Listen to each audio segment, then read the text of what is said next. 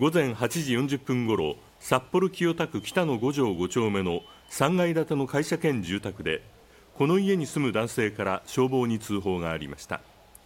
立ち上る煙に付近は一時騒然となりました。消火活動は現在も続いています。当時家にいた住人3人は全員逃げて無事でした。警察によりますと通報した住人の男性はパソコンから煙が出ていたと話しています。警察と消防はパソコンから火が燃え広がった可能性もあるとみて原因を調べています。